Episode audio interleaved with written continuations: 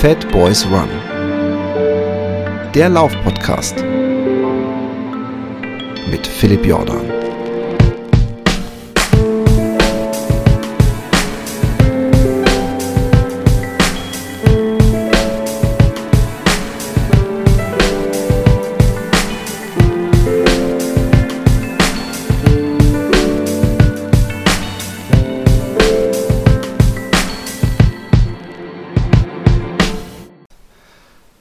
Einen wunderschönen guten Abend, guten Mittag, guten Tag, wann und wo auch immer ihr seid. Mein Name ist Philipp Jordan und das ist der Fat Boys Run Podcast, aber ist natürlich auch für Fat Girls und Slim Girls und Slim Guys und alles äh, von jung und alt äh, und links und rechts und außen und drüber und drunter.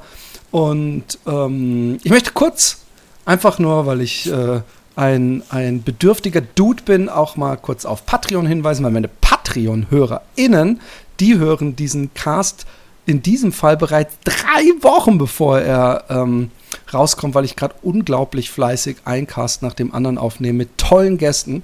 Und ihr könnt mich auf patreon.com slash fatboysrun unterstützen für 3 Euro. Ich glaube, es kommt dann mit diesem Text und weiß auf 3,50 Euro pro Monat und dann hört ihr die Folgen immer direkt. Ihr könnt die ganzen alten Bonusfolgen hören und ähm, auch in Zukunft äh, die Bonusfolgen, die ich auch mal wieder aufnehmen werde, hoffentlich äh, auch hören. Und jetzt ist genug der Werbung. Ich habe heute einen besonders coolen Gast und es geht um ein Thema, was mich beschäftigt hat äh, vom allerersten Tag, als ich mich mit dem Ultralaufen und dem Laufen beschäftigt habe.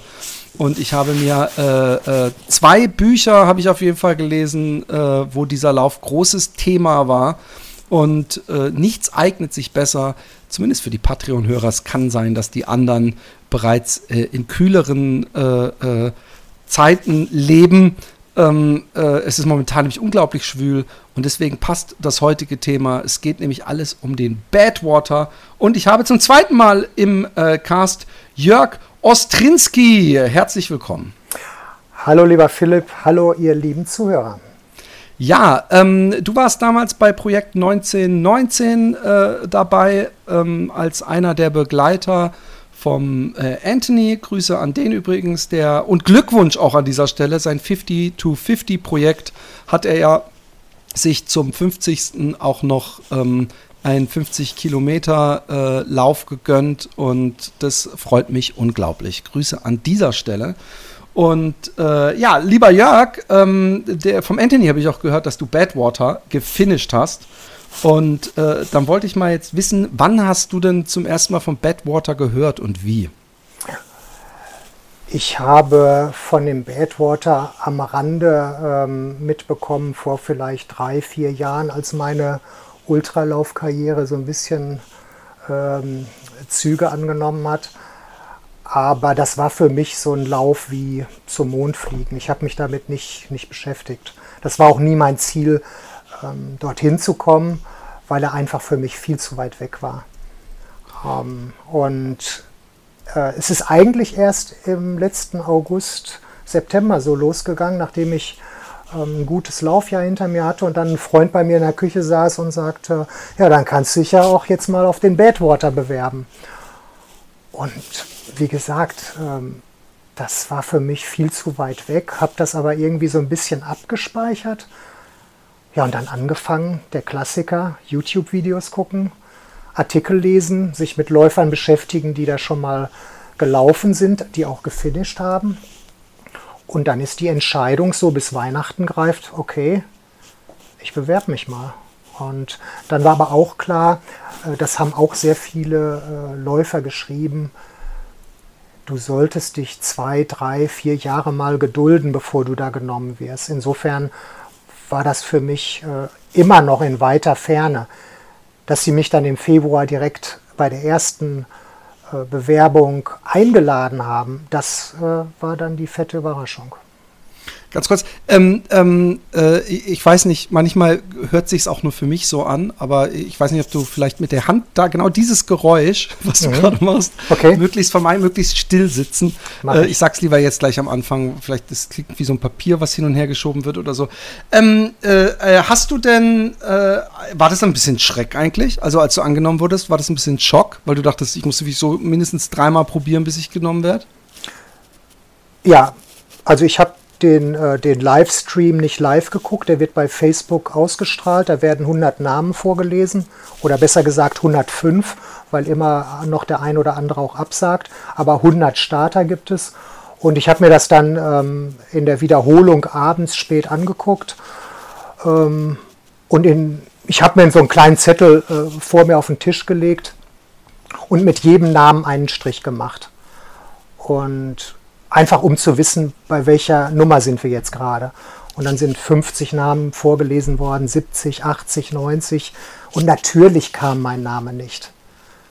Und der hundertste Name war dann meiner. Und dann äh, ist mein Kopf auf die Tischplatte geknallt. Also dann ist mein, mein so dieses, dieses äh, Grundgerüst, was man im Körper hat, ist komplett entwichen. Ich bin zusammengesackt. Ja, und dann hat es so grob eine Stunde gedauert und dann war mir relativ schnell klar, oh yeah, absagen geht nicht. Jetzt, jetzt Gas geben. Ne? Ich habe zum vom, vom Badwater das erste Mal gehört, glaube ich, äh, durch ein Dean Carnassus Buch. Ich meine, mhm. es war Ultra Marathon Man und mhm. dann auch nochmal von äh, Scott Jurek. Und äh, das sind ja beides unglaublich gute Läufer. Ja. Und ich glaube, Scott Jurek hat sogar drei Anläufe gebraucht, bis er ihn überhaupt gefinisht hatte, wenn ich mich nicht täusche. Also er erzählte auf jeden Fall von Szenen, wo irgendwelche Läufer panisch dann irgendwann in einen Hotelpool gesprungen sind. Äh, mhm. Und weil es ihnen so heiß wurde und der hätte auch keine, nicht die erhoffte Abkühlung äh, gebracht. Ähm, hast du die Bücher auch gelesen zufällig? Also ich habe das von dem Dean Canasis habe ich angefangen. Äh, Scott Jurek äh, habe ich auch angefangen, aber ich habe sie beide nicht zu Ende gelesen, ähm, weil diese äh, Läufer für mich so weit weg waren. Die ähm, haben, haben, Dinge, haben Dinge gemacht, die für mich unerreichbar waren. Und ähm, ich habe immer eher so, ich bin so ein kleiner Eigenbrötler, was das Laufen anbetrifft, habe immer so meinen Weg gesucht, ähm, habe ähm, schon ähm, Ideen oder, oder Tipps auch, äh, da bin ich immer offen für. Aber als ich diese Bücher begonnen habe zu lesen, das liegt jetzt schon eine leckere Zeit zurück, war das für mich ähm, zu weit weg. Also wenn ich nach dem Aspekt Laufbücher lesen würde, dann könnte ich irgendwie nur zwei oder drei Laufbücher lesen, ja, weil ja, die alle in einem anderen Kosmos spielen. Ich meine, bei Scott Jurek fand ich es auch faszinierend. Dann, also das ist ja eine ganz andere Welt, also aus meiner Sicht zumindest, weil äh, er ja wirklich also richtig rennt. Also da ist ja ein Wettrennen in seinem Fall. Bei mir, ich, ich renne immer nur gegen mich selbst oder die Cut-off-Zeit. Und ähm, ich fand es schon faszinierend, dass er dann richtig so kleine Finden hatte, dass er die, die Kopflampe ausgemacht hat, wenn er in der Ferne jemand gesehen mhm. hat, um sie kurz vorm Überholen anzumachen und so einen psychischen Effekt äh, da mitzunehmen. Und ich habe auch tatsächlich ähm, vor vielen Jahren, also das muss jetzt fast zehn Jahre her sein, habe ich dann auch auf YouTube gesucht. Da gab es aber noch gar nicht so viele ähm, Filmchen. Da gab es eins von so einem, ich meine, es war ein Russe, ähm, der darauf trainiert hatte und ihm mitgelaufen war. Ähm, und ähm, ich, ich sage immer, ich wäre ein, ein äh, Hitzeläufer. Was ich damit aber eigentlich sag, sagen will, ist, dass ich lieber äh, mich zu Tode schwitze und über die Sonne klage, als dass mhm. ich mir den Arsch abfriere. Äh, mhm. Äh, siehst du dich äh, irgendwie als, als jemand, der wettermäßig irgendwelche Vorlieben hat oder ist es dir egal? Da könnte ich jetzt echt lange drüber sprechen. Mein, Dann mach mein, das. Mein, mein, mein Standardspruch ist, äh, Wetter ist halt immer, ne? Aber ähm, ich habe alles schon gemacht, von minus 10 Grad jetzt bis Badwater war sicherlich, was die Temperatur nach oben geht, äh, der heißeste Lauf. Ähm, ich habe aber auch schon 100 Meiler bei 35 Grad gemacht, aber auch bei 0 Grad. Ähm, ich stelle mich darauf ein. Ähm, Vorlieben. Ich würde sagen, im Winter muss man halt mehr Stuff mitschleppen. Das heißt, ähm, du hast halt mehr Klamotten, äh, die, du, die du irgendwie brauchst zum Wechseln. Im Sommer wechselst du ein Shirt und gut ist. Äh, es mhm. macht es ein bisschen einfacher. Ähm, Im Winter läuft man sich äh, nicht so schnell wund wie im Sommer. Also alles hat seine Für und Widers. Ähm, aber ich habe keine Vorlieben, um deine Frage zu beantworten. Ja. Ähm, jetzt äh, ist natürlich für die HörerInnen besonders interessant, ähm, wie man sich auf so einen Lauf vorbereitet. Ähm, weil äh, man kann ja viel simulieren, aber diese extreme Hitze, die es da gibt, und da mhm. kommen wir später dazu, wie, wie heiß es dieses Jahr war, äh, die äh, kann man nicht simulieren. Diesen Sommer zum Beispiel, wenn man jetzt äh, diesen Sommer äh, trainiert hätte, äh, mhm. so im Hochsommer, da war ja hier im, zumindest in Holland, ich war zum Glück da im Süden Europas, aber da war es ja wochenlang nur Regen und recht mhm. frisch. Ähm, ähm, bevor wir auf, dein, äh, auf die Kilometer und die Einheiten, die du dafür gemacht hast, äh, eingehen, also erstmal möchte ich sagen, bevor ihr es äh, äh, äh, nicht wisst, der Badwater geht 217 äh, Kilometer durchs Death Valley. Und ähm, meine Frage wäre jetzt, hast du dich auch speziell auf Hitze vorbereitet? Also man sagt ja, wenn man viel in, in der Hitze läuft, dann macht man extra Schweißporen an und kann diesen ganzen mhm. Apparat so ein bisschen ansteuern. Bist du viel in die Sauna gegangen zusätzlich? Äh, hast du dir spezielle Klamotten gekauft? Also wie hast du dich auf das reine Temperaturthema vorbereitet? Mhm.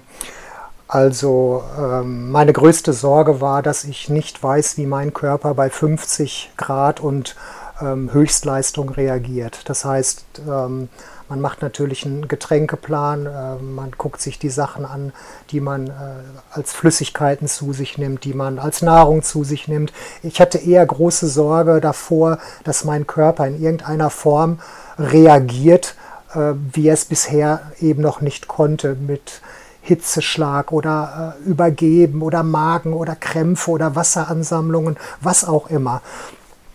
Und danach kam eigentlich erst die, die eigentliche Temperatur. Ähm, also vorneweg hatte ich mich beschäftigt mit, ähm, mit, der, mit der Ernährung oder wie, wie muss ich meinen Körper darauf vorbereiten, äh, dass er funktioniert. Zu der Hitze tatsächlich, ähm, es gibt die Empfehlung, äh, einen Saunaplan zu machen und ich habe das gemacht. Also äh, da gibt es auch Menschen, die sagen, das ist Quatsch, kann ich auch nachvollziehen. Ich habe es gemacht. Ich bin dreieinhalb Monate vorher regelmäßig in die Sauna gegangen, jeden zweiten Tag für circa eine Dreiviertelstunde und habe da die, ich sag mal, die Zeiten in der Sauna äh, nicht rauszugehen immer weiter erhöht. Und wenn die Sauna leer war, habe ich da drin auch gesteppt. Das heißt, ich habe mich da drin bewegt und ist natürlich strange. ich stelle mir gerade vor, man läuft an der Sauna vorbei und da hüpft ein nackter Mann ja, ja. Äh, samt allem, genau, was mit genau so ist es auch. baumeln ja, kann äh, in der Sauna rum. Äh, und du hast wahrscheinlich immer den ängstlichen Blick nach draußen, dass wenn irgendein anderer Gast oder eine Dame vorbeiläuft, dass du schnell dich hinsetzen genau. kannst. Ja, genau so ist es aber auch gewesen. Und ich habe halt äh, dann tatsächlich gemerkt, nach vier, sechs Wochen, dass sich mein Körperempfinden schon echt umgestellt hat. Und ich kann da wirklich bei allem, was ich heute von mir gebe, nur für mich sprechen. Ich glaube, es hat was gebracht, ja. Auch wenn die Hitze eine andere ist als im Death Valley. Und ähm, du hast eben selber schon angesprochen, Ernährungsplan. Ähm, äh, man, man, verliert ja äh, äh, natürlich wahrscheinlich eine Menge Feuchtigkeit, aber äh, Wasser alleine äh, reicht ja dann auch nicht. Hm. Man muss ja auch irgendwie diese Elektrolyte wieder reinbekommen. Ähm, was für Produkte oder was genau hast du so rumexperimentiert und für was hast du dich entschieden? Ich sollte da vorab schicken, dass ich ja ähm, über meine ähm, Erfahrung der letzten Jahre da auch schon ganz viel mitgebracht habe. Also ich bin ja nicht bei, bei Null angefangen. Das heißt, es gibt so ein paar Sachen, die ich immer mache, ähm, sprich Kalorien in flüssiger Form zu mir nehmen, Elektrolyte, klar. Und das war so mein Grundgerüst und da habe ich, das habe ich einfach nur auf diesen Lauf jetzt angepasst. Ähm, man darf auch nicht zu viel trinken, dass sich das Wasser eben nicht ablagert. Zu wenig trinken ist auch schlecht. Äh, und um eine Zahl mal zu nennen, ich hatte grob mit 1, 1,2 Liter pro Stunde kalkuliert. Und ähm, in diesen 1,0 bis 1,2 Litern sollten dann die Mittel drin sein, die man für eine Stunde braucht. Das habe ich komplett meiner Tochter übertragen, die äh, während des Laufes äh, darauf geachtet hat, dass ich das immer bekomme. Und was für ein, hast du irgendein Produkt? Äh, ist, da müssen, können, können die Leute es ja auch sich äh, besorgen. Ähm, also ich bin gut gefahren jetzt bei dem Lauf mit ähm, äh, stumpfem Maltodextrin. Das kriegt man überall. Ich glaube ein Kilo für drei Euro oder so. Äh, da bin ich überhaupt nicht markengebunden. Und was die äh, Kalorien sonst betrifft, äh, von äh, Hammann Produkt das Perpetuum habe ich genommen. Okay. Dann noch ein paar Nebenprodukte, aber das sind so die zwei, die im Prinzip mich mit Kalorien neben dem Essen versorgt haben. Also Gels gar nicht und normales Essen? Ich glaube, ich habe ein Gel genommen. Krass. Also da kann und, man und irgendwas ja, gegessen, also feste Nahrung? Ähm, das ist ja auch viel typenabhängig. Ich bin ein großer Freund von Kartoffelpüree. Mhm. Ähm, da war so ein bisschen das Problem, dass es in Amerika eben nicht die Sorten gibt, die, äh, die man hier bekommt. Ähm, aber letztendlich, wenn man Naturkartoffelpüree kauft und ähm, die Flasche Wasser vorne in die Windschutzscheibe legt, dann kannst du damit auch das Kartoffelpüree anrühren. Ne? Das ist dann schon, schon warm genug. Und äh, ansonsten Nudeln, äh, Chips, Kekse, Kuchen, so das also du so kannst schon essen auch. Also du, du, du hast auch, ja, musst du. auch ab. Ja, ja, ja. Kann, ja, natürlich kann ich irgendwann nicht mehr essen, aber du musst. Also ja. ähm, das ist ja oft auch eine Aussage, ich konnte nicht mehr essen. Ja, kann ich dann auch nicht, aber ähm, man muss. Ja, es ist halt musst. halt der, der, der Vorteil äh, bei, bei in, in deinem Fall ist wahrscheinlich, wenn man jemanden hat, der drauf achtet, dann passiert nicht das, was mir schon bei dem einen oder anderen langen Lauf passiert ist, dass ich einfach dachte, ah, ich will jetzt einfach nur noch fertig laufen und ich habe mhm. auch keinen Appetit mehr und ich brauche auch nichts mehr. Und äh, dann wundert man sich, dass man immer schwächer wird, äh, weil man einfach denkt, ich, ich, ich kotze sonst, aber ich, ich habe noch nie spucken müssen bei einem Lauf und äh, äh, wenn man irgendwie jemand hat, der auch zum Beispiel wirklich checkt, äh, dass man regelmäßig äh, also zeitlich gesehen äh, Nahrung äh, zu sich nimmt, ist das natürlich auch irgendwie ein Luxus, weil sonst würde man vielleicht das ein oder andere äh, Nahrungsaufnahmepäuschen unterbewusst viel zu weit nach hinten schieben. Ähm, wo wir bei der Materialschlacht sind, ähm, ähm, äh, also bei mir passiert es oft bei solchen Sachen, also ich bin nicht sowas gelaufen, aber generell, dass ich dann anfange im Vorfeld so auch so ein bisschen aus Panik mir irgendwelche Sachen äh, zu bestellen, wo ich denke, oh ja, das brauche ich, better safe mhm. than sorry. Ähm, ich habe auch ähm, der Fruitarian, ich weiß nicht, ob du den kennst, der, der ist dann irgendwann, glaube ich, im Knast gelandet wegen irgendeiner ganz anderen Betrugsgeschichte, deswegen ist nee, der nicht mehr. Nicht. Ähm, äh, ähm, wer, wer heißt der nochmal mit Nachnamen? Äh, der, der hatte mal einen tollen YouTube-Channel und der hat halt äh, nur so Obst gegessen und ähm, äh, Gemüse und der hat dann so vorher auch gezeigt, was für Sandwiches er sich gemacht hat. Ich muss an Dean mhm. Carnassus denken, wo du gerade sagtest, das Wasser einfach bei der Windschutzscheibe aufbewahren, dem irgendwie so ein Brot mit äh, äh, Peanut Butter Jam gereicht wurde und er gedacht hat, oh krass, die haben das getoastet extra für mich. und äh, das war einfach nur diese, diese, was weiß ich, zwei Minuten, dieses aus dem Fenster gehalten haben, bis er sich's genommen hat. Das hat schon gereicht. Ähm, äh, hast du dir so spezielle äh, weiße, weite Kleidung geholt und hattest du auch so eine Mütze mit so einem Nackenschutz und vor allem interessiert mich auch deine Schuhauswahl. Ja, okay. Fangen wir oben am Kopf an. Eine Cap habe ich eigentlich immer auf und ähm, meine Tochter hat mir Bandanas genäht. Das sind im Prinzip viereckige Tücher, die zusammengelegt werden zu einem Dreieck. Da gibt es zwei Öffnungen und da kommen Eiswürfel rein. Und das trägst du eigentlich äh, des, den kompletten Lauf über. Ähm, vielleicht vorab, man muss ja eine Crew mitbringen. Zwischen zwei und vier Personen sind das. Du musst ein Auto mitführen und da sitzt deine Crew drin. Und das Auto ist vollgepackt mit Stuff, was du vorher im Walmart oder wo auch immer kaufst. Und Eiswürfel vor allem wahrscheinlich. Eiswürfel, die müssen auch permanent nachgelegt werden. Du brauchst im Prinzip natürlich die Kühlboxen, wo das ganze Zeug reinkommt, wo die Getränke reinkommen, wo nasse Handtücher drin sind. Also alles, was zum Runterkühlen eines Körpers benötigt wird. Und diese, dieses Bandana mit, mit den Eiswürfeln im Nacken hat man den ganzen Lauf praktisch um. Ich hatte vorher überlegt, ähm, das nicht ganz so ernst zu nehmen, weil ich dachte, ob das wirklich so sein muss. Aber der ähm, Harvey Lewis, der mitgelaufen ist, mit dem konnte ich einen Tag vorher noch sprechen und der hat gesagt, sein Top Secret wäre, das Bandana den ganzen Lauf übertragen. Und wenn Harvey Lewis mir das einen Tag vorher sagt, dann habe ich das gemacht. Und äh, das also ich kenne das nur seit Wormsley eigentlich. Beim Western States habe ich das mhm. bei diesen Filmchen immer gesehen, dass der sich auch bei jeder Aid Station äh, diesen ja. Eisdinger äh, da hinten ja. drauf. Ich habe das kann, noch nie gemacht. Aber ich frage mhm. mich, ob das nicht unangenehm ist, also wenn man die ganze Zeit so einen eiskalten Punkt im, im Nacken hat. Nee, das merkst du nicht. Also du bist, der Körper ist so äh, hot, das äh, kühlt, äh, erfrischt den, den Rücken und das läuft dir, die, die Suppe läuft ja auch die ganze Zeit runter. Nachteil von der Geschichte ist, dass du, äh, auch da du dich ja permanent irgendwie nass spritzt, ähm, halt an, an allen möglichen Stellen auch wund läufst. Also äh, aber das ist ein anderes Thema. Da kommen wir noch drauf. Da kommen wir noch ähm, drauf. Okay, ähm, wir, also haben, wir sind jetzt beim Nacken.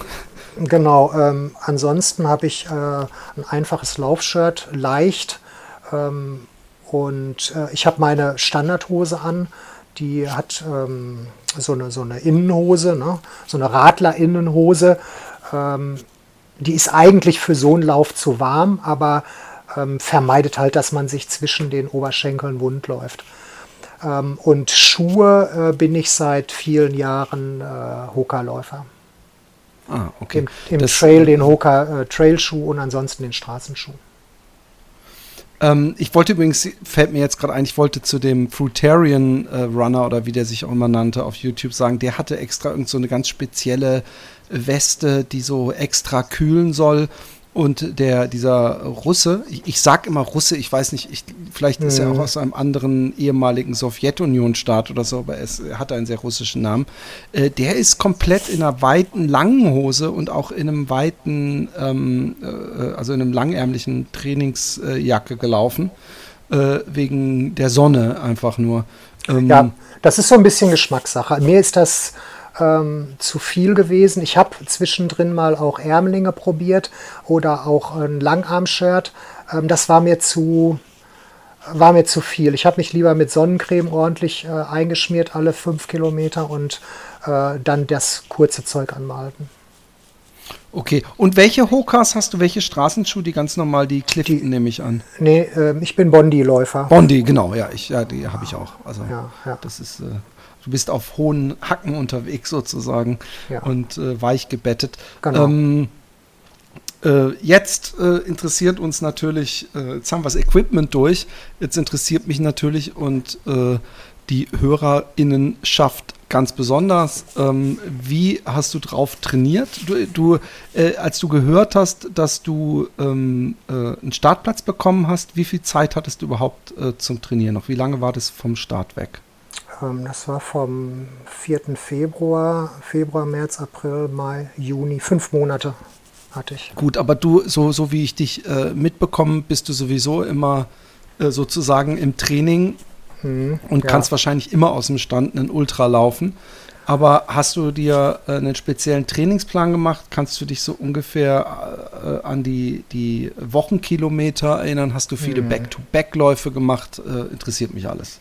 Ja, also ich bin immer irgendwie in der Vorbereitung für irgendeinen Lauf und ich nehme das schon ernst, aber nicht so bierernst. Bei dem Lauf war das anders. Da habe ich mir schon meinen Laufplan nochmal hervorgekramt und Woche für Woche äh, aufgeschrieben, was ich machen möchte. Hat sich aber nicht großartig unterschieden zu dem, was ich sonst mache. Ich habe es einfach nochmal für mich reflektiert wo ich vielleicht was verändern sollte, aber grob verändert habe ich gar nichts. Das heißt, ich bin in einer Woche äh, zwischen 100 und 160 Kilometer gelaufen. Ich bin auch jetzt nicht so ein Erbsenzähler. Das heißt, wenn man eine Einheit mit 20 oder 30 Fliegen geht, da kann ich trotzdem noch ruhig schlafen. Äh, da machen sich manche Läufer ja echt auch einen Stress mit. Ähm, aber äh, der grobe Plan, den laufe ich dann schon runter. Und ähm, jetzt für den Lauf war es so, der hat ja 4.500 Höhenmeter. Äh, das war mir vorher auch nicht so klar. Das heißt, ich habe dann schon auch Höhenmeter in mein Training eingebaut. Ich habe also nur laufend oder auch marschierend Training, äh, also so G-Training gemacht? Äh, laufend und Power Hiking. habe ich gemacht. Okay. Ähm, ohne Stöcke, einfach marschieren. Und das habe ich, ähm, ich habe mit drei Läufern telefoniert, die den äh, Badwater gefinisht haben. Und die haben alle mir gute Tipps gegeben und äh, von einem Engländer kam eben, dass dieses Power Hiking ein, ein guter Schlüssel wäre. Und das war es am Ende auch. Ja. Ich habe ich mhm. gerade im letzten oder vorletzten Cast zu jemandem, der möchte 11.000 Kilometer durch Afrika laufen und dann habe ich gefragt, ob er denn auch Skaten trainiert und das hatte er nicht und dann habe ich gesagt, würde ich auch machen, weil du wirst nicht drum rumkommen. Ähm, jetzt kommst du irgendwo aus dem Kölner Raum, wenn ich mich nicht täusche, oder genau. mache ich gerade einen Riesenfehler? Ich wohne, ich wohne in Köln, genau. Genau, und dann bist du irgendwie Richtung äh, ins Siebengebirge gefahren oder äh, wie, wo, wo, wo holt man dann die Höhenmeter rein? Ja, das ist jetzt vielleicht ein bisschen äh, strange, aber ich bevorzuge dann einen kleinen Hügel, den ich immer rauf und runter gehe. Das äh, stärkt auch mental dann nochmal. Ich fahre auch in die Eifel oder ins Siebengebirge, aber mein Haupttrainingshügel, der ist nicht hoch. Hm. Ja, muss er auch nicht, wenn man ihn immer wieder runterläuft. Genau. ähm, und ähm, äh, jetzt, das sind ordentliche Wochenkilometer natürlich, vor allem wenn du die grundsätzlich läufst. Man, ich beneide dich um deine Fitness und wahrscheinlich hast du dann auch nicht irgendwie deine klassischen Wehwehchen äh, äh, oder irgendwelche Schwächen, wo du Angst drum haben musst, sonst könntest du das ja gar nicht. Ähm, aber äh, kannst du ein bisschen spezifischer werden? Also ich nehme an, du hast deine klassische 10 oder 15 Kilometer Runde oder vielleicht in deinem Fall auch 20 Kilometer Runde. Ähm, aber hast du auch, äh, was sind so die lang, längsten Läufe, die du da gelaufen bist? Und hast du speziell auch so Back-to-Back-Dinge, also Samstag, was weiß ich, 30 oder 40 und sonntags mhm. auch 40 gemacht? Diese ähm Wochenendgeschichten, da, ach, ich liebe die nicht so. Das ist halt für mich auch Wochenende. Ne? Ich bin ja, äh, auch wenn sich das nicht so anhört, ich bin ja Hobbyläufer. Ich hole mir meine Kilometer übers Turnschuhpendeln. Das heißt, ich laufe viel zur Arbeit und zurück.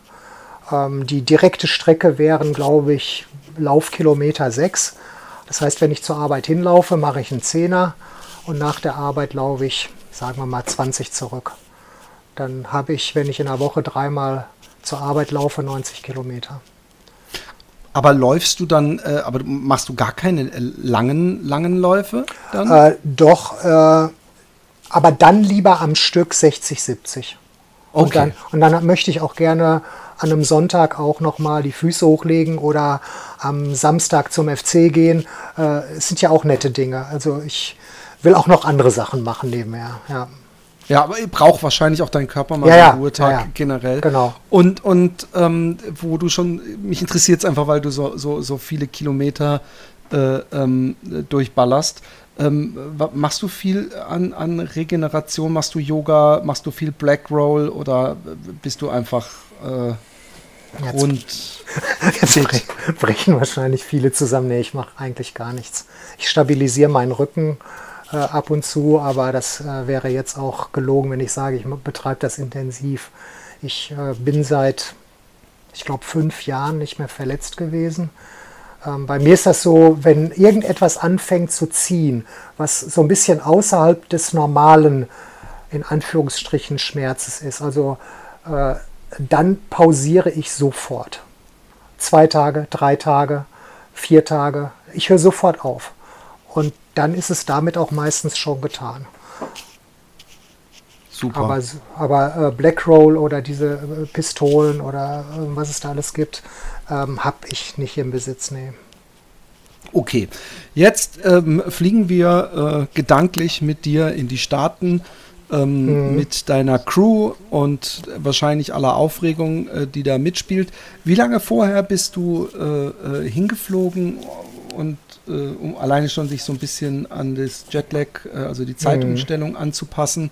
Und bist du vorher vielleicht sogar auch mal im Death Valley so einen kleinen Probelauf gelaufen, um schon mal so ein bisschen mhm. anzufühlen, wie es ist? Okay, ich bin äh, donnerstags abends gelandet in Las Vegas. Da haben mich, äh, hat mich mein Team abgeholt. Die hatten schon das Apartment bezogen. Da hatten wir eine Geschichte, wo wir auch selbst kochen konnten und so. Äh, für uns waren drei Nächte. Und der Lauf selbst, der Start war dienstags abends. Das heißt, ich hatte den Freitag, Samstag, Sonntag, Montag, die fünf Tage vorher.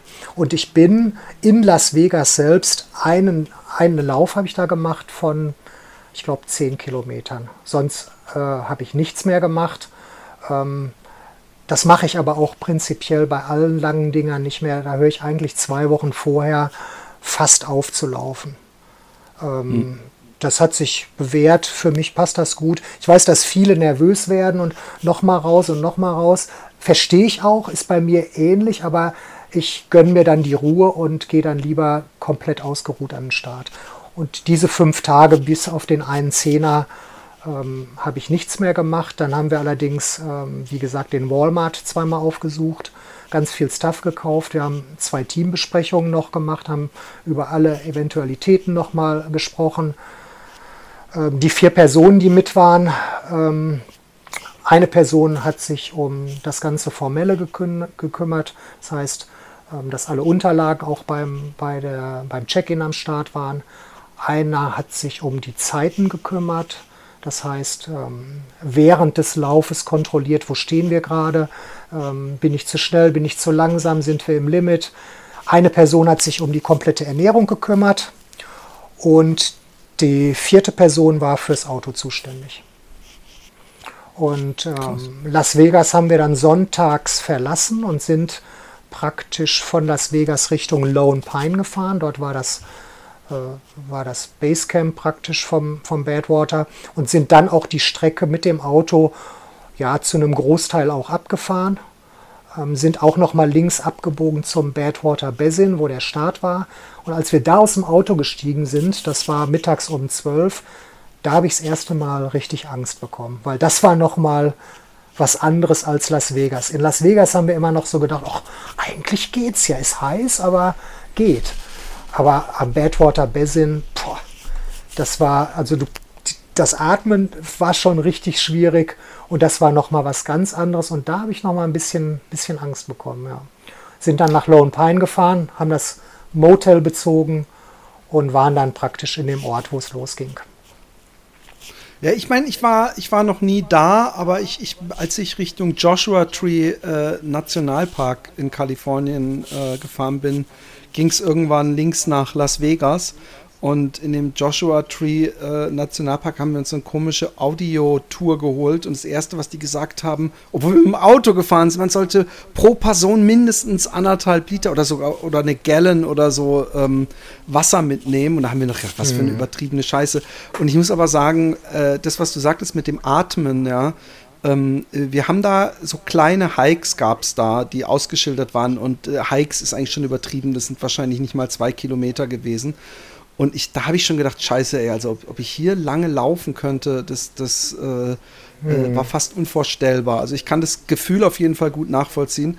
Äh, apropos Gefühl, bevor wir jetzt uns gleich mit dir an die Startlinie stellen, wie schlecht oder gut hast du in der Nacht vorher geschlafen? Ähm, jetzt muss ich kurz überlegen. Äh, ich habe gut geschlafen, das ging eigentlich. Ähm, wir haben ja auch in Las Vegas schon damit begonnen, keine Klimaanlage zu benutzen, weder im Auto noch äh, im Hotel. Ähm, und hatte mich da schon einigermaßen an diese Temperatur gewöhnt. Ähm, du musst ja auch überlegen, dass die vier Personen, die ich auch gleich noch äh, erwähnen werde, äh, gezielt, äh, die haben ja auch diese, diese ganze Zeit draußen verbracht und mussten dieses Klima äh, mitmachen. Und äh, deswegen haben wir eigentlich versucht, auch alle uns an dieses Klima zu gewöhnen. Und äh, es wurde stark davon abgeraten, im Auto die Klimaanlage permanent laufen zu lassen, weil dieser Temperaturwechsel beim Ein- und ja. Aussteigen für die Crew, nicht für mich, für die Crew, ähm, extrem anstrengend ist und auch nicht förderlich. Nee, also ich, ich bin, ich werde, wenn ich, ich habe Familie in Amerika und ich werde, äh, äh, also in, in Georgia, wo es auch äh, eher tropisch, also so hohe Luftfeuchtigkeit, aber auch da werde ich regelmäßig, äh, äh, bin ich auch als Kind immer wieder, dass ich Erkältung hatte oder auch mal krank wurde, weil äh, da immer alles klimatisiert ist drin und teilweise echt saukalt mhm. und dann kommt man da aufge, angeschwitzt und aufgehitzt äh, mit mhm. kurzen Klamotten irgendwo rein und äh, äh, diese, ja, das ist auf jeden Fall äh, nicht angenehm. Ähm, so, Startlinie, äh, äh, der Badwater startet in mehreren Wellen. Ähm, in welcher mhm. Welle warst du denn dabei? Ich war in der ersten Welle. Also ich bin um 8 Uhr gestartet, dann kam noch eine um 9 und eine letzte um 10, äh, aufgeteilt jeweils so 30, 33 Läufer circa.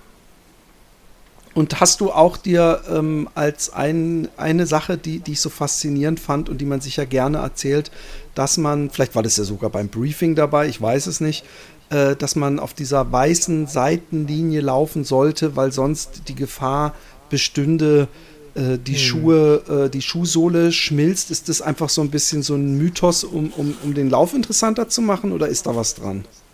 Also ich glaube, da war mal was dran, denn der, der Teer ist richtig heiß. Äh, äh, du kannst tatsächlich äh, ein Ei darauf garen, aber ich glaube, dass die Schuhe in den Anfängen einfach noch nicht dieses, dieses Gummimaterial hatten, wie es heute der Fall ist. Also äh, da schmilzt kein Schuh weg. Ich meine, wenn du mal eine Fehlproduktion von, von Hoka oder wem auch immer hast, dann kann, können dir viele Dinge passieren. Auch, dass die Sohle schnell runterläuft. Ich habe Ersatzschuhe dabei gehabt für den Fall, weil ich auch das ja nicht wusste. Zu 100 Mehrere Paare oder? Ich hatte vier Paar dabei. Also eins hatte ich okay. an und drei im Auto. Ja. Okay. Genau. Äh, einfach für den Fall der Fälle. Aber ich bin in einem Paar letztendlich durchgelaufen. Also ich habe nicht gewechselt. Oh ja. Ja. ja. Das, das kenne ich übrigens auch, dass man denkt, warum sollte ich wechseln? Am Ende kommen da irgendwelche Sachen, die ich sehe an meinem Fuß, die ich überhaupt nicht sehen will. Oder ja, wenn du, aus, so. wenn du auspackst, hast du ausgepackt. Du kriegst das nicht wieder alles an die Stelle. Ne? Also ja. das schmerzt zwar und tut weh, aber wenn, wenn die Blase nicht kommt, ähm, lässt es besser zu und äh, da, die Schmerzen gehen dann auch irgendwann wieder weg, wenn die Blase nicht kommt. Wenn sie kommt, musst du natürlich neu überlegen. Ne? Ja. Ja, wir sind von Lone Pine, ja. genau, wir sind von Lone Pine zu fünft mit dem Auto Richtung Start gefahren und haben 70 Kilometer vor dem Start ähm, zwei Crewmitglieder rausgesetzt. Da war ein Hotel, da haben die geschlafen in der ersten Nacht. Und ich bin mit den zwei weiteren zum Start gefahren, ähm, sodass wir praktisch zu dritt die ersten 70 Kilometer gemacht haben, was den Vorteil hatte, dass die zwei anderen ausgeruht am Morgen nach 70 Kilometern dazu kamen. Die zwei anderen konnten sich hinten reinsetzen und ein bisschen versuchen äh, zu schlafen oder auszuruhen und dann haben die zwei anderen übernommen. Ja, die Start, Aber der Start war um 8 Uhr morgens, oder? 8 Uhr abends. 8 Uhr abends? Ah. Ja, ja, 8 Uhr abends, genau. Wir sind in die erste Nacht reingelaufen. Ich konnte auch tagsüber nicht mehr großartig schlafen. Ich habe mich noch, glaube ich, eine Stunde da in dieses Hotelzimmer gelegt aber die Nervosität ist natürlich so groß und die Anspannung, dass man nicht mehr richtig zur Ruhe kommt. Ich bin tatsächlich eingeschlafen, aber als ich dann wach wurde, war es das auch. Ähm, ja, und dann kommst du da an und ja, diese, und dann merkst du halt, ja, scheiße, jetzt stehe ich hier. Es ist tatsächlich so, ich stehe an der Startlinie vom Badwater. Das wird dir in dem Moment, wenn du an diesem Schild dann stehst, klar. Es ist dann real. Es ist kein Video, es ist kein, kein äh, Bericht von einem anderen Läufer. Äh, du hast deine Leuchtklamotten äh, um, ähm, du hast deine Trinkflasche in der Hand und stehst da und wartest auf den Start. Dann äh, gibt es noch dieses typisch amerikanische mit Flagge zeigen und Nationalhymne singen. Und da bin ich ja irgendwie so gar kein Freund von, aber Gänsehaut war dann schon da. Ne? Und ja. Ja, und dann geht es um Punkt 8 los und dann geht die Lichterkette, setzt sich in Bewegung. Auf der linken Seite die Läufer, auf der rechten Seite die Autos. Das zieht sich immer mehr auseinander. Und dann versuchst du in diesen Lauf zu kommen. Ähm, es geht die meiste Zeit immer irgendwie leicht bergauf, dann mal wieder leicht bergab. Die Berge kommen ja erst später aber äh, du hast immer so eine leichte Welle drin, nimmst die aber eigentlich gar nicht so richtig wahr. Das heißt, ich bin gut reingetrabt und war nach äh, 70 Kilometern, um das vorwegzunehmen, genau in meinem Zeitplan mit 10 Stunden. Das heißt, ich hatte meinen Zeitplan auf 10 Stunden ausgerichtet und ich glaube, wir waren 10 Stunden, 15 Minuten waren wir da und das war okay. Ich hatte ähm, da natürlich... Äh, hm? Ganz kurz, ähm, ähm, weil vielleicht Leute dann jetzt das in eine Pace umrechnen, aber äh, da du ja zum Beispiel vorhin schon erwähnt hast, dass du alle fünf Kilometer mit Sonnencreme und wie oft man trinken muss und essen und überhaupt, ähm, mhm. weißt du ungefähr, was du für eine Pace gelaufen bist immer? Also fünf Kilometer am Stück laufen ist dort nicht möglich, jedenfalls nicht für mich. Ähm, wir haben alle drei Kilometer gestoppt. Das heißt, rechts steht das Auto ich laufe zu dem Auto hin, gehe rüber oder die kommen rüber mit dem, was ich brauche und dann stehst du da, ja, zwei Minuten dauert das immer. Ähm, jetzt kannst du das hochrechnen, 10 Stops auf 30 Kilometer, 20 Stops auf 60. Also du hast dann so zwischen 20 und 30 Stops bis 70 Kilometer hast du dann schon gehabt mit zwei, drei, vier Minuten, je nachdem einfach um äh, die Basics am Körper wieder an den Start zu bringen. Ich hatte du da. wahrscheinlich eine 6er-Pace gelaufen. Nee, nee, so das, was, ne? auf keinen Fall. Das auf keinen Fall. Aber wenn, ich, wenn, wenn, du, wenn du so drei, wenn ich sage mal vier Minuten und 30 Stops mal auf 120 Minuten, zwei Stunden. Ja, das ist jetzt äh, zu gut gerechnet. Also okay. Ähm, äh, ich würde die zwei Minuten ansetzen, mal vielleicht 20 Stops irgendwo in der. Ich habe es jetzt nicht nachgezählt, okay. aber ähm, und also irgendeine siebener Pace. Das kommt dann schon eher hin, ja. Ähm, sieben, siebeneinhalb vielleicht in, auf dem ersten Abschnitt. Ähm, aber es ist nicht, für mich war es nicht möglich, ähm, fünf Kilometer am Stück zu laufen.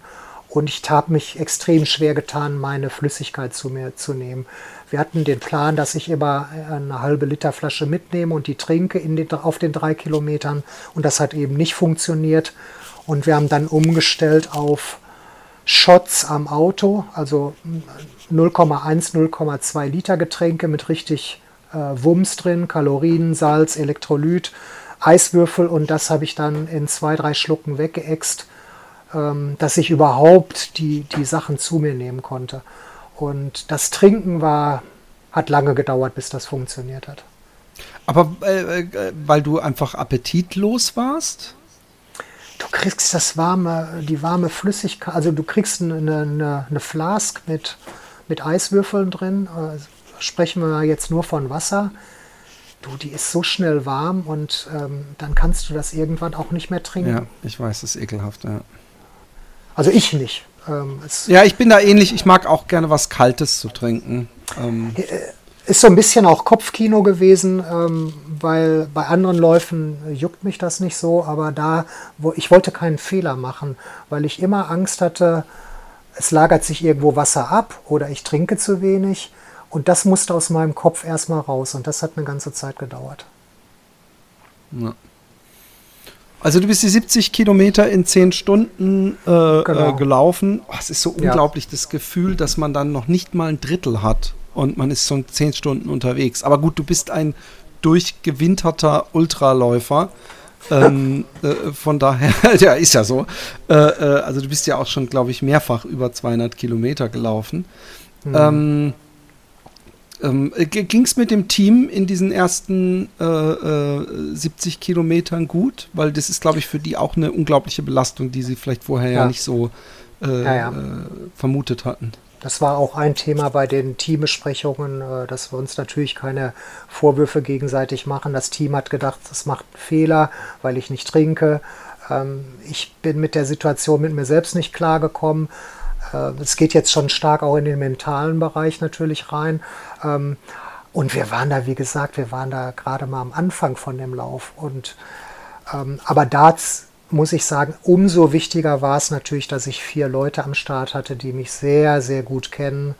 Ähm, das waren meine beiden Töchter, die mich da supportet haben mit ihren Freunden. Und meine Töchter äh, kennen mich bei diesen Läufen sehr gut.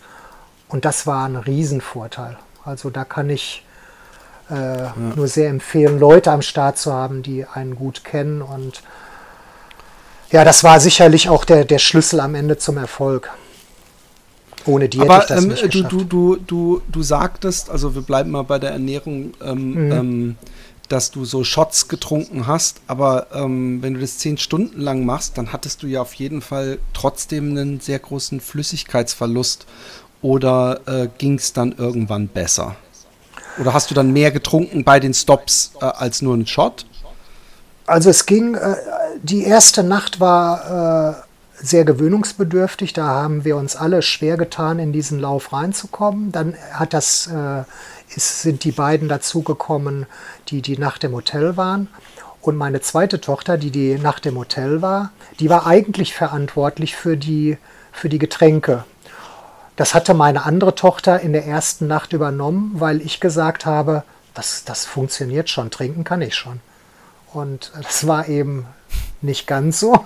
Ähm, und meine andere Tochter hat das dann äh, in Absprache mit mir und der anderen Tochter ähm, äh, in die Hand genommen und das praktisch perfektioniert, sodass ich am Ende überhaupt kein Problem mehr hatte mit Trinken. Die hat das dann so ein bisschen ähm, äh, sehr gut beobachtet, hat mir immer das gegeben, was ich brauchte.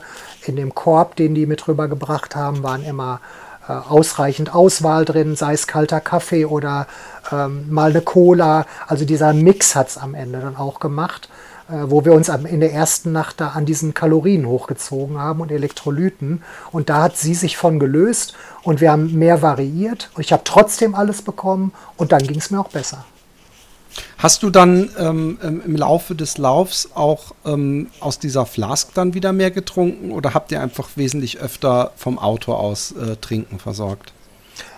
Ich hatte äh, eine Flask immer dabei zum Trinken und habe da auch dran gesippt, aber nicht um was zu trinken, sondern um einfach meinen Mund äh, ja. äh, feucht zu halten. Der, die Lippen, die waren nach der ersten Nacht komplett aufgeplatzt, also so ganz rissige Lippen hatte ich, äh, was unangenehm war. Die Augen waren sehr trocken, das heißt, du blinzelst die ganze Zeit. Ähm, Wahrscheinlich auch vom Salz, ne? Also ich kenne das bei mir, dass man dann irgendwann so in den Augenhöhlen so richtig merkt, mhm. dass es so, so wie so Sand ist, fast schon. Aber mit dem Schwitzen, das kann ich ähm, widerlegen. Du schwitzt da so, einfach ja. nicht. Das heißt, das verdunstet, äh, stimmt. Es, äh, die, diese, äh, haben, da ist nicht diese Luftfeuchtigkeit, wie man sie hier hat, sondern es ist extrem trocken und Schweiß hast du eigentlich nicht. Ähm, es trocknet halt alles irgendwie weg. Aber es trocknet ja auf der Haut. Also wahrscheinlich ja, hast du ja trotzdem Salzablagerung auf der ja, Haut. Ja, ja, klar, genau, genau. Das siehst du ja auch an der. U Entschuldigung. Nee, Entschuldigung, äh, ich, ich rede zu viel wahrscheinlich wieder. Ähm, nee, nee, ähm, was, was, was mich, äh, äh, jetzt haben wir sehr viel über die Ernährung und diese Crew geredet und wir sind jetzt auch 100 Kil äh, 70 Kilometer weiter. Mhm. Bist du in der Zeit die ganze Zeit alleine gelaufen oder bist du auch oft Leuten begegnet oder hast du, sieht man da überhaupt jemanden? Weil ich glaube, das, das zerzieht sich ja unglaublich schnell. Mhm.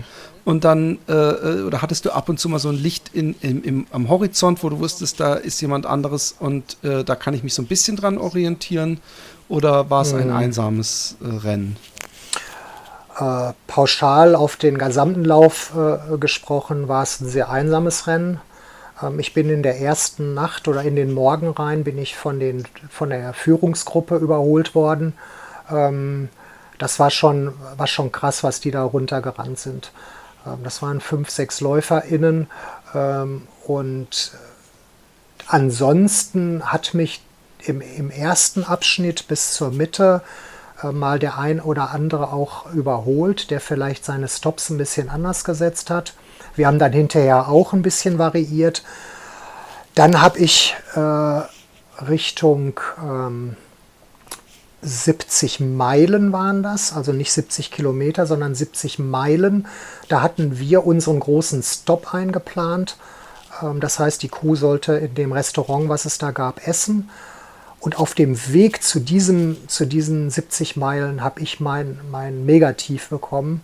Ähm, die Sonne ging auf und dann High Noon und da war bei mir ja nicht der Stecker gezogen, aber da ging es mir richtig bescheiden. Ne? Wahrscheinlich wurde es auch heißer natürlich, ne? Ja, also ja, die Nacht, du bist ja in die Nacht ja, gestartet, die ja trotzdem genau. viel zu heiß ist und dann wurde es noch heißer. Ja, und äh, da muss man dann mit irgendwie erstmal mit klarkommen. Man weiß ja, dass das kommt, aber es dann zu fühlen. Die ersten Blasen kündigten sich an, dann habe ich mich extrem wund gelaufen und ich bin mega müde geworden. Ich kriegte Kopfschmerzen und das kam alles so innerhalb von zehn Kilometern. Und da, das war, war, war kein schöner Moment. ich habe dann entschieden, äh, mich ans Auto zu setzen und das mit meiner Crew zu besprechen, was ich alles für, für ein Leid mit mir gerade mittrage. Und dann haben wir das gemeinsam nach und nach abgearbeitet. Ähm, die Füße habe ich entschieden, was ich gerade schon sagte, erstmal zu lassen. Die wunden Stellen immer wieder einschmieren. Ähm, Sonnencreme hatte ich schon gesagt. Viel Salz, äh, die Salzdosis in den Getränken erhöht. Ähm, und bei der Müdigkeit äh, Red Bull und Cola draufgeschüttet. Nein, nicht Red Bull, ein Ersatzprodukt. Ähm, Monster Energy wahrscheinlich. ein Ersatzprodukt. Äh, ja, äh, oh, äh, ich mag Red Bull nicht besonders. Äh, das Konstrukt, ja. aber das ist was anderes. Ähm, ich verstehe. Nee, und äh, ich habe dann bin dann auch auf Kaffee mehr gegangen und das hat sich natürlich nicht innerhalb der nächsten ein, zwei Stunden geregelt, aber ähm, wir haben es dann geschafft, bis zu diesem 70-Meilen-Punkt ähm, irgendwie mich äh, durchzuschleppen. Die Abstände waren dann auch keine drei Kilometer, sondern teilweise eins bis zwei nur. Und dann kam die Bergab-Passage, die einzige schöne, lange Bergab-Passage von, ich glaube, 20 oder 30 Kilometern. Und die fing an und ich konnte nicht laufen. Und ich bin hier runtergegangen. Und ich dachte, ey, irgendwie, irgendwie muss was passieren. Hier wollte ich eigentlich schön äh, runterjoggen, ne? aber aber bergab äh, nicht nicht so Downhill-mäßig, dass es auch nee, in die nee. Oberschenkel geht, sondern einfach, einfach, nur, dass es leicht abfallend war. Ne? Ganz leicht abfallend, genau. Ähm, ja, und dann bin ich da echt teilweise runtergegangen. Äh, das hörte dann aber äh, irgendwann auch auf und ich bin wieder ans Laufen gekommen. Und ähm, das Team hat mich dann bis zu diesem 70-Meilen-Punkt gebracht. Ähm, und ich habe mich sofort auf die gekaufte Isomatte gelegt. Die haben oben am Tisch gegessen. Ich habe wie ein Hund unten zu deren Tisch gelegen und habe gepennt. 20 Minuten, das war das Maximum, äh, was ich wollte. Also ich kenne Powernaps, fünf Minuten ist kein Problem mit fünf Minuten Powernap kriegst du locker eine Stunde wieder überbrückt. Ähm, aber ich habe, also länger als 20 Minuten wollte ich nicht schlafen. Die haben mich dann geweckt, dann habe ich mich, habe ich noch ein paar Pommes gegessen, eine Cola getrunken, habe versucht wieder beizukommen. Ja, und dann fing das Rennen für mich eigentlich richtig an. Da, ab da lief es richtig gut.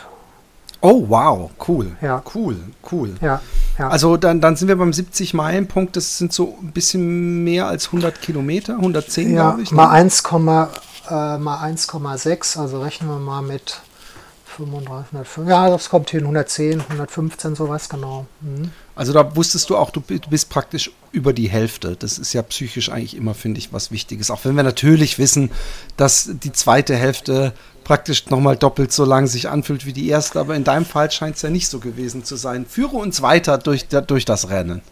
Also die Restkilometer darf man sich nie vor Augen führen. Wenn du anfängst, die, die Restkilometer vor Augen zu halten, dann äh, stirbst du halt. Ne? Also es geht immer in Etappen. Der nächste kleine Berg, der nächste lange Berg, der nächste Downhill. Es ist immer ähm, Etappen. Sonst wirst du und, bekloppt. Und hattest du die Etappen nur kilometermäßig oder gab es auch irgendwelche, äh, wie nennt man das nochmal, so, so äh, Reference Points, also wie du sagtest, Berg oder irgendeine Statue oder hm. irgendeine Tankstelle oder, äh, äh, ich meine, das ist natürlich schlau, da den Momo ähm, Straßenkehrer zu machen, falls du das Buch kennst, der auch sagte, die Straße ist so lang, aber wenn man sich nur so kleine Stückchen immer nimmt, dann hm. äh, arbeitet man sich da so weiter. Ähm, erzähl mal, also das, wir sind jetzt dann äh, am Morgen, nehme ich an, und ähm, ja, äh, das äh, war, nee, nee, das war, ähm, die 70 Meilen waren dann schon, die haben mittags gegessen. Ich müsste, da muss es schon nachmittags gewesen sein. Ich weiß es jetzt im Moment nicht ganz genau. Wir sind auf jeden Fall den nächsten langen Anstieg sind wir ähm, äh, im Hell noch hoch. Und wenn du dir das Profil anguckst, hast du im Prinzip die Etappen. Du hast drei hohe An oder, oder äh, lange Anstiege drin, die zwischen 25 und 30 Kilometern sind. Und das sind so die Fixpunkte. Ne? Die musst du rauf, wieder mhm. runter, rauf, runter.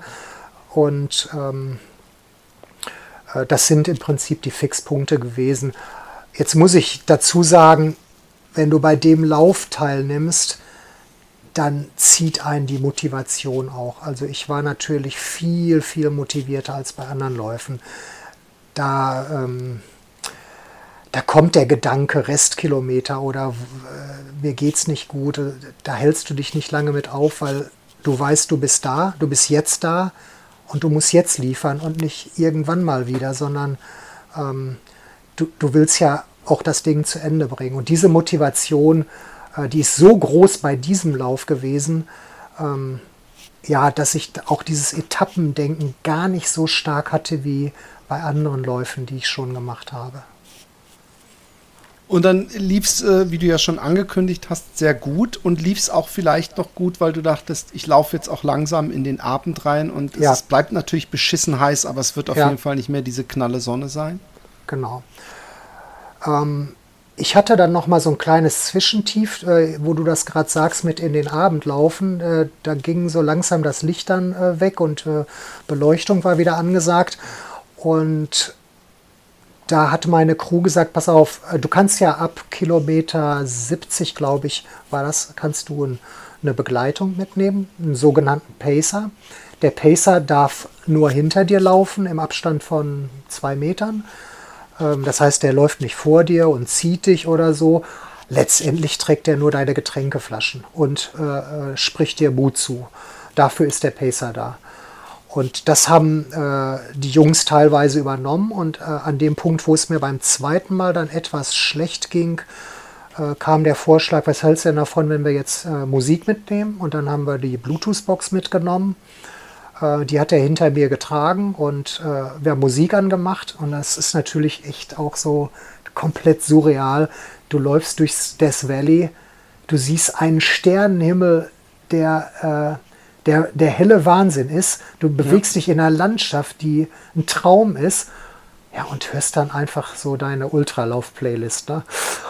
Und da bin ich sehr gut in, in den Trab gekommen mit dieser Musik und habe in der zweiten Nacht tatsächlich ganz viele Läufer eingesammelt. Krass. Da bin ich ja, da bin ich echt in den Flow gekommen. Ich weiß jetzt nicht, wie, wie, wie schnell ich da gelaufen bin, aber ich bin permanent durchgelaufen. Ich hatte keine Wandereinheiten mehr. Ich bin, ich war nur in Bewegung, kurze Stops, kurz die Drinks genommen ähm, und ja, ich glaube, da hat mich in der zweiten Nacht auch das Ziel schon so ein bisschen gezogen. Das äh, war schon so die Magie des Ziels. Du konntest es zwar noch nicht sehen, aber ähm, ja, auch an, an bekannten Läufern vorbeigelaufen. Das war cool. Ich meine, die ganze Läufer-Community da ist, ist eine Familie. Es sind 100 Familienmitglieder, die sich da auf die Strecke machen und die haben alle vier Familienmitglieder noch mitgebracht. Und dann sind da 500 äh, Leute irgendwo unterwegs, die sich alle nur das Beste wünschen. Und ja, das war, die zweite Nacht war, war toll. Die habe ich in sehr, sehr guter Erinnerung. Und lass mich das noch erzählen. Was ich da nicht gemerkt habe, ist, dass meine Crew am Stock ging. Das heißt, zwei Leute haben im Auto geschlafen. Was ich nicht gemerkt habe, nicht mitbekommen habe. Die Fahrerin ist drei Kilometer gefahren, hat sofort die Augen zugemacht und geschlafen. Und die vierte Person ist rausgekommen, hat mir meinen Stuff gegeben, dann war ich in einer Minute wieder weg. Die hat, ist wieder eingestiegen, hat die Fahrerin geweckt. Die sind wieder drei Kilometer weitergefahren und ich habe nicht gemerkt, wie schlecht es denen ging in der zweiten Nacht. Und, gut, dann äh, haben die ihren Job gut gemacht. Ja, ähm, haben die eigentlich ja. einen, einen, äh, die, so diese drei Kilometer abzupassen? Haben die selber einen, eine Uhr mitgehabt oder irgendwas? Ja, das wirklich ja, so, ja, genau. genau. Da, die haben äh, verschiedene Messmittel dabei gehabt. Ich kann es dir gar nicht genau sagen, aber die hatten mindestens zwei Mess Messmittel, um immer auf diese drei Kilometer zu kommen äh, oder das auch variieren zu können und auch zu wissen, wo sind wir eigentlich insgesamt. Und als äh, in der zweiten Nacht hatte sich dann auch irgendwann die Zeitnahme erübrigt, weil mein, mein Zeitnehmer hat gesagt, Jörg, du bist so gut, äh, du bist so gut drin. Ähm, mach, mach. Also wegen Cut-off-Zeiten. Genau, genau, genau. Ja. Ich, äh, da war die Gefahr praktisch nicht mehr so da. Natürlich hätte immer noch irgendwas passieren können. Ich hatte auch extreme Angst vor der zweiten Mittagshitze, aber ähm, da war dann eher so der Gedanke, jetzt geht's dir gut, mach Strecke, und die Sonne kommt schon irgendwann. Und weißt du zufällig, äh, wie viele Kilometer du im Kasten hattest, als der zweite Tag anbrach? Also nach der zweiten Ja, mh, der Morgen war dann, das war, ähm, ich glaube, so 10 vor Lorempane. Also ich glaube, da waren es noch 30 Kilometer mit dem, mit dem letzten äh, krassen Anstieg, 30, 40 sowas, äh, waren da noch zu laufen. Ich glaube, da ging die Sonne wieder auf. Ah, das, das fühlt sich dann ja wie nichts an. Also ich weiß, also das, das ist, ist Blödsinn, weil es Ja, ja. natürlich, äh, weil, weil sich jeder Kilometer zieht. Aber da hast du ja so viel hinter dir. Also ich bin ja jemand, der gerne immer, was hast du schon, was musst du noch rechnet und dann anfängt, ja, du musst, äh, du hast schon zehnmal so viel, wie du noch musst oder so ein Blödsinn. Ähm, äh, äh, aber was natürlich dann erschwerend hinzukommt, als ob sich der, der Teufel selber diese Streckenführung ausgedacht hat, dass es eben am Ende nochmal richtig hoch geht. Wie viel Höhenmeter ist denn dieser letzte Berg da, dieser Anstieg? Ich glaube, das waren nochmal 16 oder 1700 auf 13 Kilometern. Also das spürt man auch, ne? Das ist schon richtig berghoch. ja, ne? das merkst du dann in den Beinen auch klar. Da aber das wollte ich- konnte man wahrscheinlich nicht mehr joggen, ne? Also laufen. Nee, nee, nein, nein, das war für mich äh, auf keinen Fall möglich. Äh, Die, die Spitzenleute sind da äh, wahrscheinlich noch hochgelaufen. Äh, für mich war das äh, nicht mehr möglich, nein. Ich wollte gerade noch eins sagen, wo du sagtest, die Restdistanz. Ähm, jeder Läufer, ob er einen 10-Kilometer-Lauf macht oder einen Marathon, hat ja irgendwo sein kleines Badwater-Ziel. Und mich hat diese, diese Restdistanz extrem motiviert, auch ähm, obwohl es von der Zahl her eine, eine, eine entsprechende Hausnummer noch ist, aber extrem motiviert. Und ich kann das wirklich nur jedem empfehlen, ähm, die Restdistanz ähm, einfach zu sagen, ich habe mir dieses Ziel heute vorgenommen, ähm, dann mache ich die halt noch. Ähm, ich, jeder hat sein kleines Badwater in seinen Läufen. Ja. Und wenn man das, wenn man das äh, verinnerlicht, dann klappt das auch. Das möchte ich so ein bisschen als Mutmacher weitergeben, Ja. dass man nicht vielleicht zu schnell das Handtuch schmeißt. Und wie ging es dann den Berg hoch, marschierenderweise? Ähm, naja, da gibt es noch eine kleine Side-Story. Ähm, wir haben dann bei dem. Ähm, bei Oder Entschuldigung, hast du noch mal geschlafen eigentlich, so ein Powernap gemacht? Ich habe noch mal einen äh, Powernap gemacht. Ähm, es, die Strecke war ja zum Teil überflutet. Das heißt, Oh. der Kurs wurde abgeändert. Man musste nicht rechts um den See laufen, sondern links um den See. Diese Strecke links um den See ist aber, ich weiß gar nicht genau, 20 Kilometer länger gewesen. Oh Da- mein Gott. Ähm, Und das wusste der- man aber schon am Start? Ja, das wusste man schon äh, Okay, eine, immerhin. eine ganze Zeit vor, äh, eine Woche oder zwei Wochen vorher. Aber der Veranstalter hat dann ein Regelwerk aufgestellt, dass an einem Checkpoint der Läufer sich ins Auto setzt und diese 20 mehr Kilometer mit dem Auto, mit der Crew zu dem nächsten Checkpoint gefahren wird. Und diese Zeit von 21 Minuten, die werden dann hinterher entsprechend verrechnet. Und in dieser Autofahrt von 20 Kilometern habe ich geschlafen. Oh, das kann man fast schon als Vorteil, als ob man kurz so einen Sleeping Break Bonus dazu geschenkt bekommt. Ja, ich fand es eher ein Nachteil, weil du danach halt wieder, musst du halt wieder anlaufen. Ne? Beware of the Ähm, chair. Ja. Ja, also ich, für mich war es nicht so cool, aber ich gebe dir recht, einige fanden es gut. Ähm, die Gesamtdistanz war am Ende dann die gleiche natürlich, auch vom, vom, von der, vom Höhenprofil machte das jetzt keinen Unterschied. Ähm, ich war nicht so begeistert, aber es war so, wie es war. Ja. Und äh, genau, als ich da ausgestiegen bin, äh, hatte ich ein kurzes Gespräch mit der Crew und habe gesagt, wie sieht's aus? Ähm, ja, die haben gesagt, wir würden gerne frühstücken und uns ein bisschen frisch machen. Und ich sage, pass auf, dann gehe ich jetzt, ich laufe jetzt noch die 10 Kilometer und dann steige ich in den Berg ein und ihr kommt einfach dann dazu, wenn ihr bereit seid. Was ich allerdings nicht wusste, ist, dass man bei dem Anstieg, äh, bei dem letzten Anstieg kaum mit dem Auto halten kann. Das heißt, da war nichts mit rechts äh, an jeder Ecke äh, parken, sondern es gab so wenige Parkbuchten. Und das ist uns so ein bisschen auf die Füße gefallen, ähm, so dass ich mich praktisch bei einem englischen Auto nochmal mit Wasser versorgen musste, ähm, weil ich dann zu wenig dabei hatte. Ne? Ich meine, gut. Aber da gibt es kein äh, äh, Reglement-Einschränkung, dass nein. man sich nur von seinem. Gut, sehr gut. Nein, nein. Also äh, sich gegenseitig helfen ist in, in Maßen erlaubt und das wäre so ein Fall gewesen. Äh, eine Flasche Wasser, äh, die darfst du noch von jedem nehmen. Dann. Ja. Und äh, wie, wie, wie anstrengend war das? Weil ich meine, mit äh, 190 Kilometern oder noch mehr in den Beinen ist Marschieren halt auch eine Qual, ne? Vor allem, weil es ja auch so lang dauert dann. Also, da habe ich zwei Erinnerungen dran. Erstmal vom, vom Körper und von den Beinen her und vom Kopf sich das vorzustellen, fuckt es mega ab. Also du weißt, oh, es, es geht halt nicht anders. Ähm, auf der anderen Seite hast du auf einmal dieses Panorama mit den schneebedeckten Bergen, mit den, mit den Fichtenwäldern, da, die, mit den Flüssen, die da rauskommen.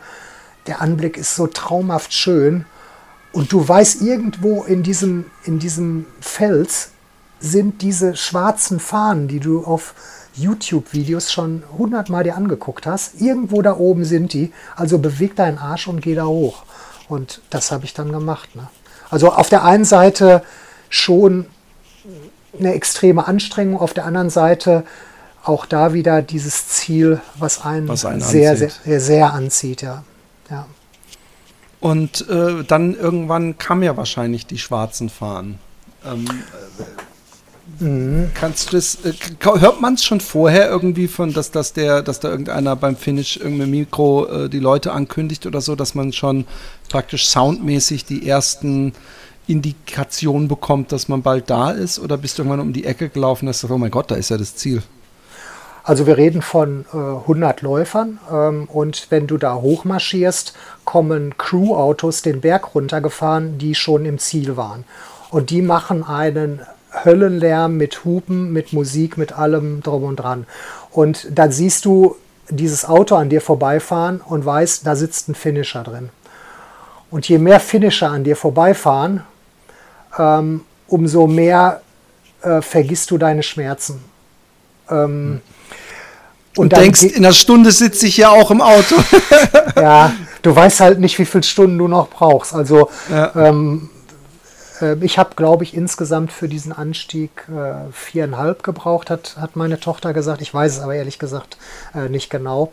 Und dann gehst du oben um eine Kurve, um noch eine Kurve, dann kommt da ein großer Campingplatz, der da in den Wald gezimmert ist und das ist traumhaft schön, da direkt an so einem Fluss.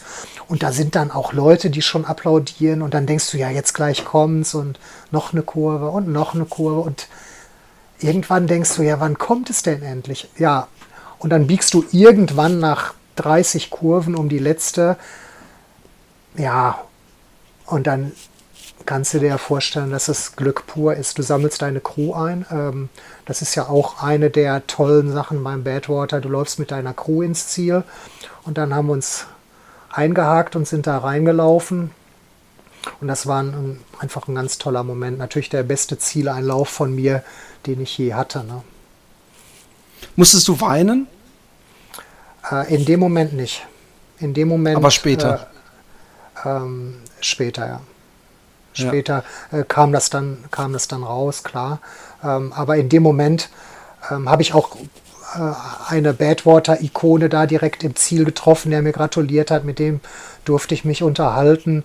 Ähm, und dann bist du in diesem, in diesem Film und kommst da auch gar nicht raus. Äh, das ist dann so getaktet auch. Ähm, die, die Fotos werden gemacht, du kriegst dein Shirt und so weiter. Die takten das dann durch.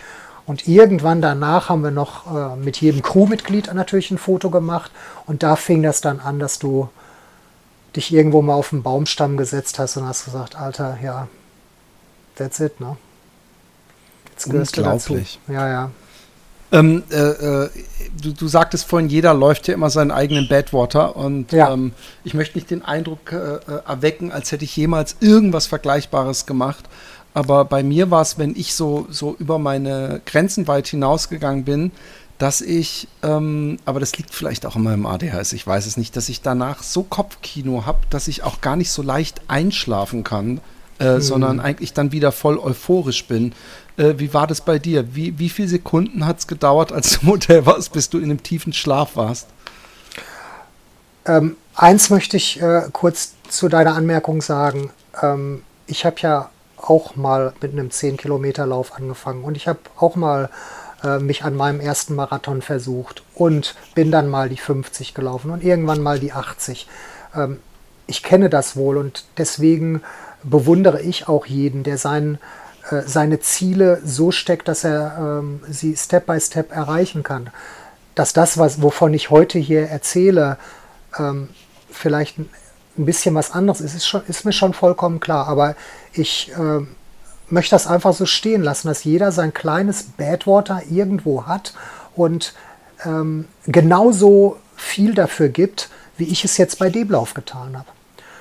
Ähm, wann bin ich zur Ruhe gekommen? Wir sind dann, haben uns da oben noch ein bisschen aufgehalten, weil es einfach traumhaft schön war und ich wollte diesen Moment auch so lange wie es geht genießen und dann ähm, sind wir zurückgefahren ins Hotel. Ähm, ich war, glaube ich, innerhalb von einer Minute weg. Ich kann mich gar nicht erinnern, mich hingelegt zu haben. Also ich war sofort weg und bin dann um halb sechs von meiner Tochter geweckt worden, die gesagt hat, ob wir denn zur Pizza-Party gehen und irgendwie war so Achselzucken, ja, kein Bock und ach, wegen der Pizza jetzt aufraffen. Und dann habe ich aber gesagt, komm, ey, wir sind jetzt hier, lass uns das mitnehmen, wir treffen die anderen Läufer, lass uns da hingehen. Ja, zum Glück, da war noch mal eine riesen Siegerehrung und ab Platz 100 bis zum ersten Platz wurde jeder Läufer noch mal aufgerufen mit seiner Zeit. Standing Ovations von der gesamten Turnhalle was hätte ich mich geärgert, wenn ich da nicht hingegangen wäre. Also die Pizza war auch gut, aber die Siegerehrung war einfach der Knaller. Und die sagen einfach nur Pizza-Party. Ja, denen war das alle klar, dass da die Siegerehrung war. Und danach ging es dann noch in, äh, in den, in den äh, örtlichen Saloon, wo auch die Crews und die Läufer zum größten Teil noch hin sind. Ja, und dann wurde nochmal zusammen gefeiert. Und da war ich wach, aber wir sind natürlich dann, ich weiß nicht, wann wir zu Hause waren, Mitternacht oder so, äh, haben dann sehr gut geschlafen, ja. Jörg, ich bin äh, sprachlos, äh, auch wenn ich leider trotzdem viel rede. Aber es war, es war äh, für mich, äh, also ich bin, bin immer schon, obwohl ich Badwater nie laufen können werde, wahrscheinlich, äh, und auch äh, einfach, äh, aber ich bin, ich habe den schon immer faszinierend gefunden. Ich, ich denke jedes Mal, äh, ohne da irgendwas spälern zu worden, wenn es über den Barclay geht und der dann in, in allen Dokumentationen und allem immer als der härteste Lauf äh, äh, äh, genannt wird, äh, denke ich, äh, äh, Badwater ist, glaube ich, doch nochmal irgendwie ein anderes Level, obwohl man da ja gar nicht miteinander konkurrieren muss. Aber deswegen, der, der, der lag mir immer schon am Herzen und es war mir eine unglaubliche Freude und es würde mich wundern, wenn es den HörerInnen nicht genauso geht. Ähm, du warst der perfekte Gast dafür, weil ich fand, du hast es unglaublich gut zusammengefasst. Ja, danke schön. Ich, ich, ich wüsste auch gar nicht, welchen Aspekt wir äh, vergessen oder ausgelassen Ja, ein, einen Satz würde ich noch loswerden wollen, dass ähm, ich eigentlich nicht so der Typ bin, der auf so Highlight-Dinger steht. Ne? Ähm, ich suche mir meine Läufe ja auch danach aus, dass sie in einer schönen Landschaft sind, in Nordengland, in Schweden, was weiß ich wo. Ähm, aber ich muss sagen, wenn du dann da bist und diese, diesen Spirit in diesem Ort erfährst, es ist einfach so ein, so ein unglaublich, es zieht einen richtig in den Bann und die Familie nimmt einen da mit offenen Armen auf und das hat mir super gut getan und mich für viel auch belohnt und da, äh, da habe ich mich sehr darüber gefreut, dass das alles so funktioniert hat. Und da zehre ich heute noch von. Ne? Also ich habe auch schon andere gute Läufe gemacht und auch tolle Ergebnisse, aber ähm, so lange angehalten hat es bei noch keinem. Unglaublich. Hey, vielen, vielen Dank. Übrigens, wenn, wenn, Philipp, wenn ich danke dir. verabschieden, äh, noch nicht äh, äh, auflegen. Wir müssen noch kurz deine Spur hochladen. Ich sag's nur, weil ich gerade so Panik habe, dass dieser unglaublich gute Cast äh, am Ende irgendwo im Nirvana des Internets verschwindet oder zumindest die letzten Minuten. Ähm, wo kann man äh, dir als äh, Läufer nochmal irgendwie folgen? Strava, Insta und Co. Da hast du vielleicht sogar einen, einen Blog? Ähm, ich bin nicht auf Strava aber meine äh, Instagram-Adresse, die müsstest du eigentlich haben, die kannst du gerne in die, in die, in die Notes reinschreiben. Aber du weißt sie nicht, du weißt sie nicht aus dem Kopf. Run Further Joe. Run Further Joe. Okay, genau. dann haben wir es jetzt hier auch gleich genannt. Ähm, ja, vielen, vielen, vielen Dank. Äh, ich habe dir zu danken, tolles Philipp. Abenteuer, äh, was wir miterleben durften. Und ähm, ich äh, sage Tschüss und äh, bis zum nächsten Mal. Ciao an die lieben Zuhörer.